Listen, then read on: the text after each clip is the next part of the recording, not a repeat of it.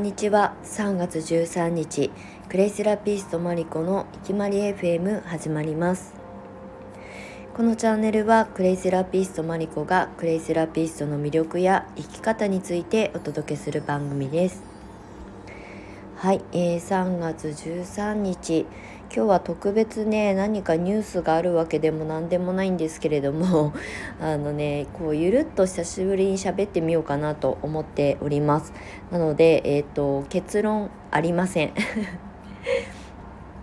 なんかこうあの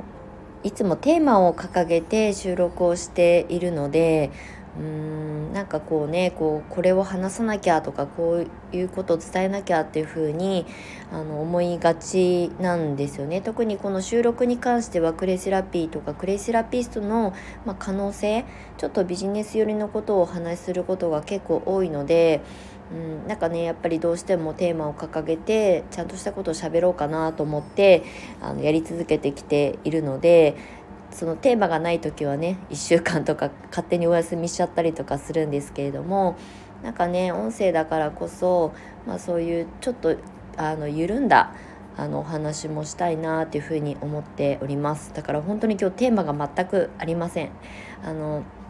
ただね今日あのこの収録をね録る前にノートを久しぶりに書いたんですよ。えー、っとね 1, 1ヶ月ちょっと経っちゃってた私結構文章書くの好きなのでメルマガだったりとかそのノートブログはコンスタントに結構、まあ、どこかしらでは書いてたんですがこの1ヶ月ほとんどどこにも発信してなくて文字媒体で。で今日は久しぶりにあのテーマがブログに対してのテーマが降りてきたのでその記事をさっき上げたんですね。まあ、もしよかったらあの覗いてみていただけたらと思うんですけれどもなんかねクレイセラピスト私この3月で丸8年が終わるんですね。で9年目に4月から入るんですけれども、まあ、そういった内容のネタを書いております。あのクレイセラピストで独立した時はまだ先生業をやっていなくてサロンをやっていたので、まあ、施術の、まあ、セラピストからスタートしたんですけれどもそのえー、っとね2年後？2年半後ぐらいに講師になったんですね。インストラクターの資格を取って講師業を始めたんですね。でもともと私先生なんか絶対無理って思ってたしうーんなんかクレイの魅力を伝えるのは多分好きなことを伝えるのは結構得意な方だとは思うんですけどただね生徒さんを育成するような講師って責任が結構ね、伴うじゃないですか。なので私の恩師を見ていて、うん、先生ってやっぱりこういう人が先生っていう人をやる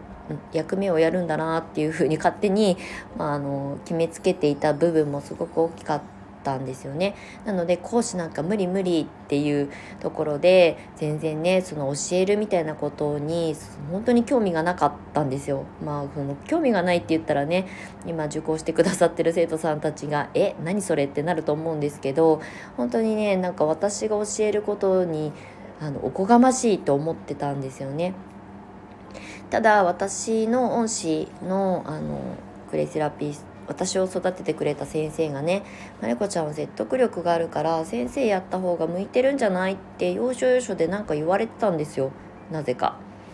あの私がサロンやってた時にクレイセラピーのパックをねクレイパックを受けに来てくださったお客様の中からクレイを学びたいっていう人たちが出てきて、ね、私はその当時一セラピストなので講師ではなかったんですよね。ネクレセラピストを育てるっていうことを、まあ、あの要するにライセンス的に持っていなかったので私の先生をどかどか紹介してたんですよ。多分ねどかどかって言っても1年しかサロンやってないけど3人ぐらいはねあの紹介してたんですよね。でいやまりちゃんも先生やったらいいじゃんみたいなことをところどころで言われていていやそうは言ってもさみたいなことから、えーとまあ、若干ちょっとねその責任から逃れてたんだと思うんですけど。まあ、その後ねサロンを閉じなきゃいけない状況に、まあ、追い詰められて、まあ、湘南に引っ越しをしてきて都内から湘南に移住してきてやることがなくなっちゃってあの自分の城であるサロンを潰してしまったので本当にレンタルサロンを時々借りてクレーパックをやるみたいなそんなあの活動だったら生計は立てられないのでじゃあワークショップやるかとか、まあ、マルシェとかに出店して物を売るかとかっていう、まあ、活動の方法はいくつかあったんですけどやっぱりね生計を立てていくっていう意味で考えると難しかったんですよね。その当時は特にまだクレイが本当にみんなに知られている本当の初歩の初歩まあほとんど知られてない時だったのでまず売れない。ワークショップやで開催するって言ってやっても全然人が集まらない。特に湘南は私は全然縁とゆかりもないところ。まあ、あの土地勘はあったけれども過去の会社員の時に不動産業界にいた時にあの江ノ島界隈の物件を担当していたので仕事では来てて来ていたけれどもあの友達がいるわけでもない知り合いがいるわけでもないところからスタートだったのでそんなね集客なんてしたってそんなすぐうまくいくわけないんですよ知り合いなんていないからね。もうだからそんなことも分かっていたので無理無理って思ってたんですけどいよいようんクレイセラピーをもっともっと人に伝えるためには私も次のステージに進まない限りは拡大していかないなっていうふうに、まあ、思うもう切羽詰まった状態だったっていうことがすごく大きな私の後押しになりました。でそこからクレイセラピストを育成する講師、まあ、インストラクターという資格を取ったんですね。でその当時も本当にお金がなくてサロン潰しちゃったからもう自己資金がなくてねでもなんかそれでも自分に自己投資しないと次のステージに私も進めないと思ったしお金を稼ぐ稼がないとかの前に自分が変われないって思ったんですよね。そうだからその時はすごくこう無理くりねお金を捻出して自己投資して講師を目指すインストラクターの講座を受けましたでまだまだねあの全然クレイのことが広まってない時代なので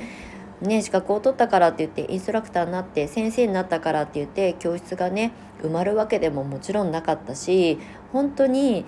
うん、もう本当にびっくりするぐらいうまくいかないっていう時代を過ごしたんですよね。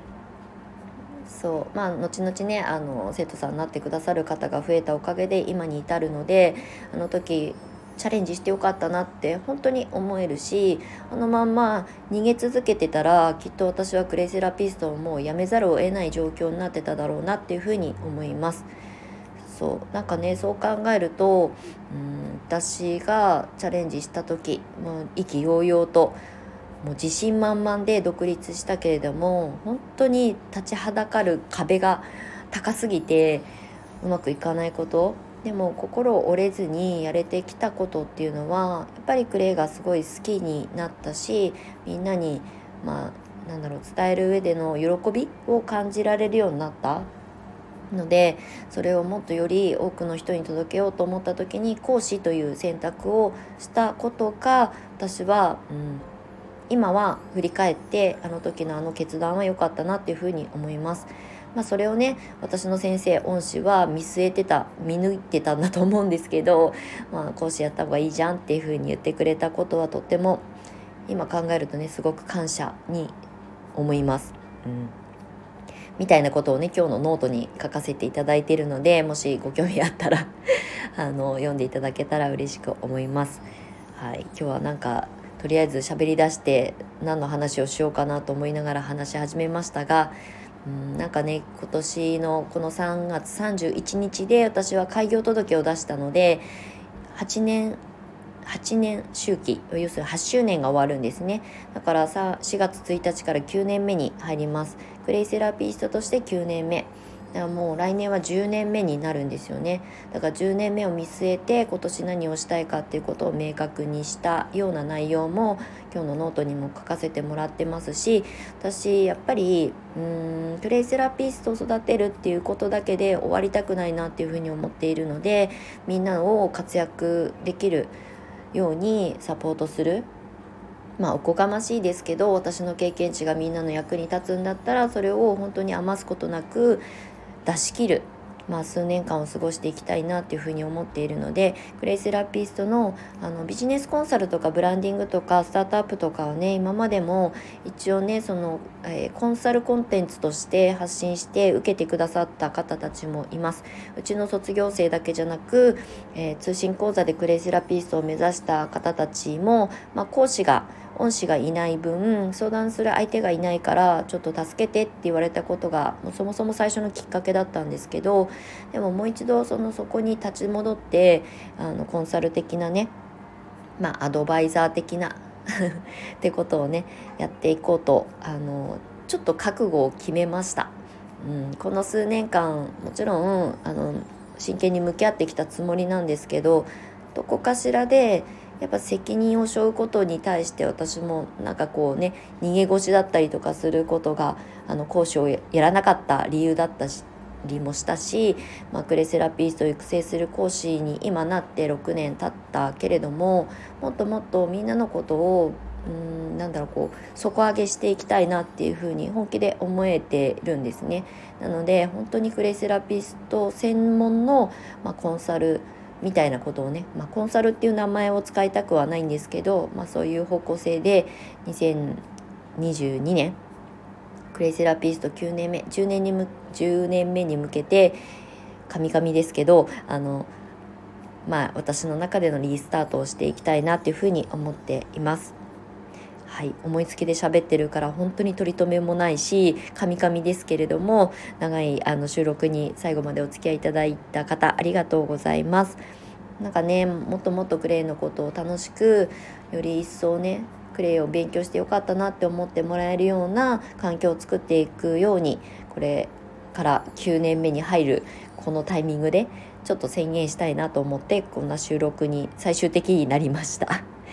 はいということでまた引き続きね収録ではあの可能性みたいなこととかを、まあ、お話ししていきたいなというふうに思っておりますので、まあ、クレイに興味ある方自然療法に興味あって、まあ、何かしら女性の新しい生き方働き方っていうことも私はテーマにしているのでご興味ある方はあのよかったらフォローしていただいてあの時々ねライブとかやってグダグダ喋っておりますがお付き合いいただけたら嬉しく思います。